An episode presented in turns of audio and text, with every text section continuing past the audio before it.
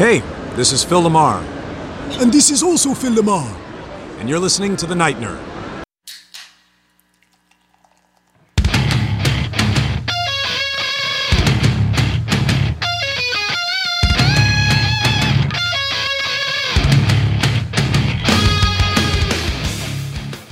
Welcome to the Night Nerd Podcast. I'm your host Lance. It's Tuesday, so we're going to talk some TV and movies. Uh, mostly movies. All week we're talking about poker. I just got back from Vegas and it reignited my love for poker. I enjoy playing. I'm not good at it. You know, the whole know when to hold them, know when to fold them. It's not me at all. I'm not a professional player. If you watched our Twitch stream on Monday, um, yeah, it, wa- I was a bad run of cards. You know, it happens. That's that's how things go down. But it didn't stop me. I wanted to keep talking about it. I, like I said, I really enjoy poker. So today, I wanted to look at some of the great poker movies, and there are.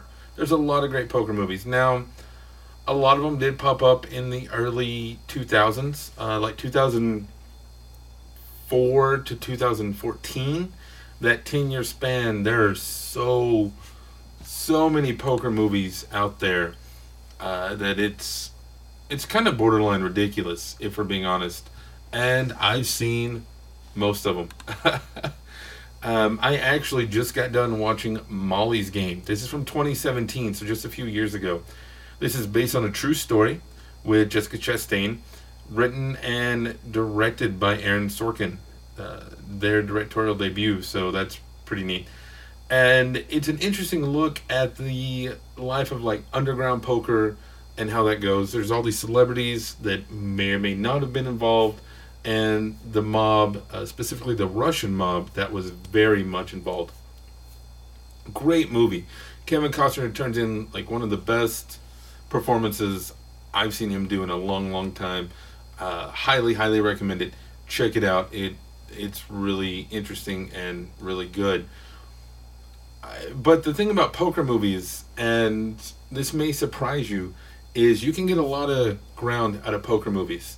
You there's comedies, there's dramas, borderline action movies. Uh, there's a lot of stuff when it comes to poker that you can do, and if you're a poker fan, if you know the game, if you love the game, well, then you're going to get even more out of them. One of the more interesting movies I want to talk about today is a film called The Grand. This is from 2007.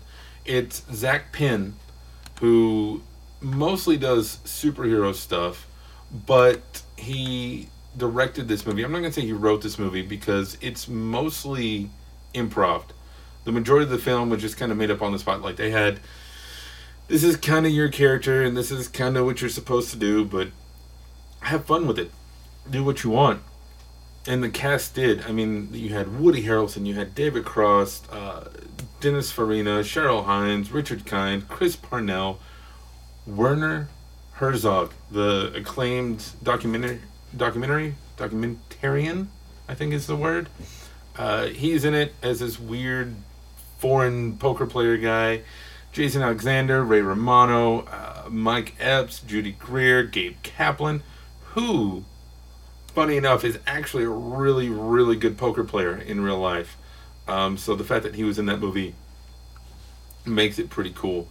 And it's taking a look at the different types of poker players, you know, the onlines, the old hats, the celebrities, the rich ones who are just doing it for fun. There's a lot of different stereotypes in there, but they're not offensive stereotypes. They're fun stereotypes, especially like I said, if you are a poker player, you're like, oh man, that that one's me. That that's who I am. That's how I play. Or oh no, that's my buddy. You know, that's Steve or Jessica from the home game. It's a whole lot of fun. Uh, like I said, doesn't take itself seriously at all. There's one. There's even a romantic comedy. Romantic comedy poker movie. Let that sink in. Yeah, it's strange. And the first time I saw it, I was on the fence. I couldn't figure out if I liked it or not. But I went back, watched it again, and yeah, I, I did kind of like it. It's it's not a great movie. It's called Lucky You. Um, it's got Eric Bana, Drew Barrymore, and Robert Duvall, and uh, it's a father son thing. So Eric Bana is Robert Duvall's son. They're both professional poker players, and Eric Bana falls for Drew Barrymore, and it's it's interesting. Um, it doesn't quite know if it's a poker movie or if it's a romantic movie, and the ending is a little ridiculous. It's I'm not going to spoil it for you, but people, professionals, quote unquote professionals, play poker in a way that professionals just don't play poker. It's the the way they're laying down some hands and calling some other hands that that would never happen ever ever ever uh, in in real life. But you know, the James Bond movies when we got the new Casino Royale, the original Casino Royale did Baccarat, but the new one, which came out back in two thousand six, uh, had Texas Hold'em as a big gambling game, and that was I thought that was real interesting. You know, kind of a, a sign of the times, and that because like I said when it came out that was the boom. That was when poker was real popular. It was everywhere, and people just loved it. So of course it made sense to make that into a James Bond movie. That was going to be the big thing, and. Uh, poker is one of those things. If you don't play poker, sitting and watching it, it's super boring. But if you do, you know, trying to figure out the the outs and how they're going to play this and what are they going to do, how are they going to bet it, it's really exciting. So it added more action to the film. I mean, it's James Bond, so there's lots of. It's Daniel Craig James Bond. Let me be specific there. So yeah, there's a whole lot of action on it, but this added a silent calm action, which I know is an oxymoron, but uh, tension. It added tension. I guess calm action is tension, right? That's how we can define that. And it it works, and it's it's really really solid. It's classic. Is basically what it is. And speaking of classics, um, I'm not going to get into any Ocean's movies, new or old or really any Rat Pack movies because those are Vegas movies. You know, they don't really focus on any one uh, sport or game in particular. So, spoilers, we're not talking about those. But a modern classic, and I say modern because it's 1994, is Maverick. Maverick, the movie that had Mel Gibson. This is a modern uh, adaptation of the old TV show. The old TV show had James Garner. Well, James Garner plays Mel Gibson's dad, so he's a Maver- he's Maverick also. A lot of father son things going on here in the poker world in the movies. I don't know. I guess it's a machismo. I don't know something. Uh, Jodie Foster's in it. Richard Donner directed it. It's a lot of fun. You get cameos from poker players, from country music stars. It, it doesn't take itself seriously, and that's why it's one of my favorite Mel Gibson movies. It, yeah, there, I said it. It really is. It really is. But if we're talking poker movies, you know, we can sit here and talk about the Cincinnati Kid, um, Shade. Shade was a good one. Deal. Ryan Reynolds has actually been in a couple of poker movies, believe it or not. He was in Mississippi Grind that was really good. And then he was also in Finder's Fee, which was 2001, one of the first big Texas Hold'em movies. Uh, Maverick, they play stud, so there's that. But the end all, be all poker movie actually comes from 1998, and it is Rounders. Rounders is not even a good. I mean, yes, it's a good poker movie, but it's also just a good movie. Matt Damon and Ed Norton, uh, Gretchen Mol, John Turturro, everybody in this movie is wonderful, and you see friendships tested. You see uh, the ugly downside of underground poker. Uh, there's John Malkovich and his Oreos in this movie.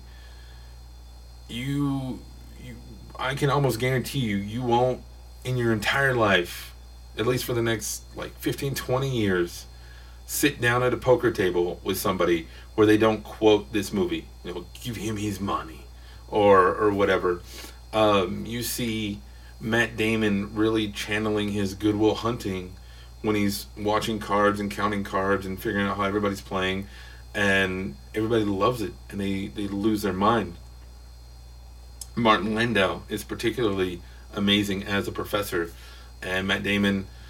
Um, it it's kind of a spiritual successor to Good Will Hunting, if we're being honest. Which is funny because Ben Affleck is also a wonderful professional poker player. Um, he, he's really really good at it too. But Rounders just has everything. You know, you see the highs, the lows, you see the the ins and outs of poker, like how the private games go, how the underground games go, how the high roller games go, how the just people you know playing at their local Elks Lodge. Uh, do they? Yeah, I think they play in an Elks Lodge or something like that. How all those games go, and it's you get the whole thing.